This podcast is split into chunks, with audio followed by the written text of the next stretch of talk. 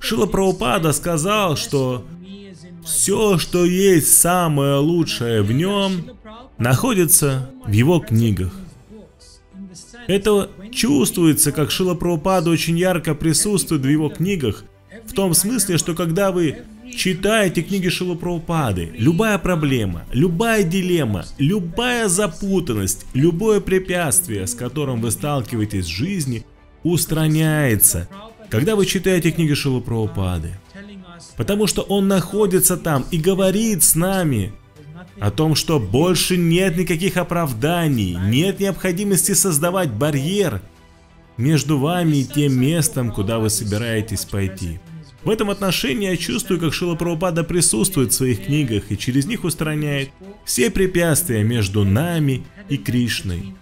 И таким образом мы ощущаем, как велико его присутствие в этих книгах, когда мы их читаем.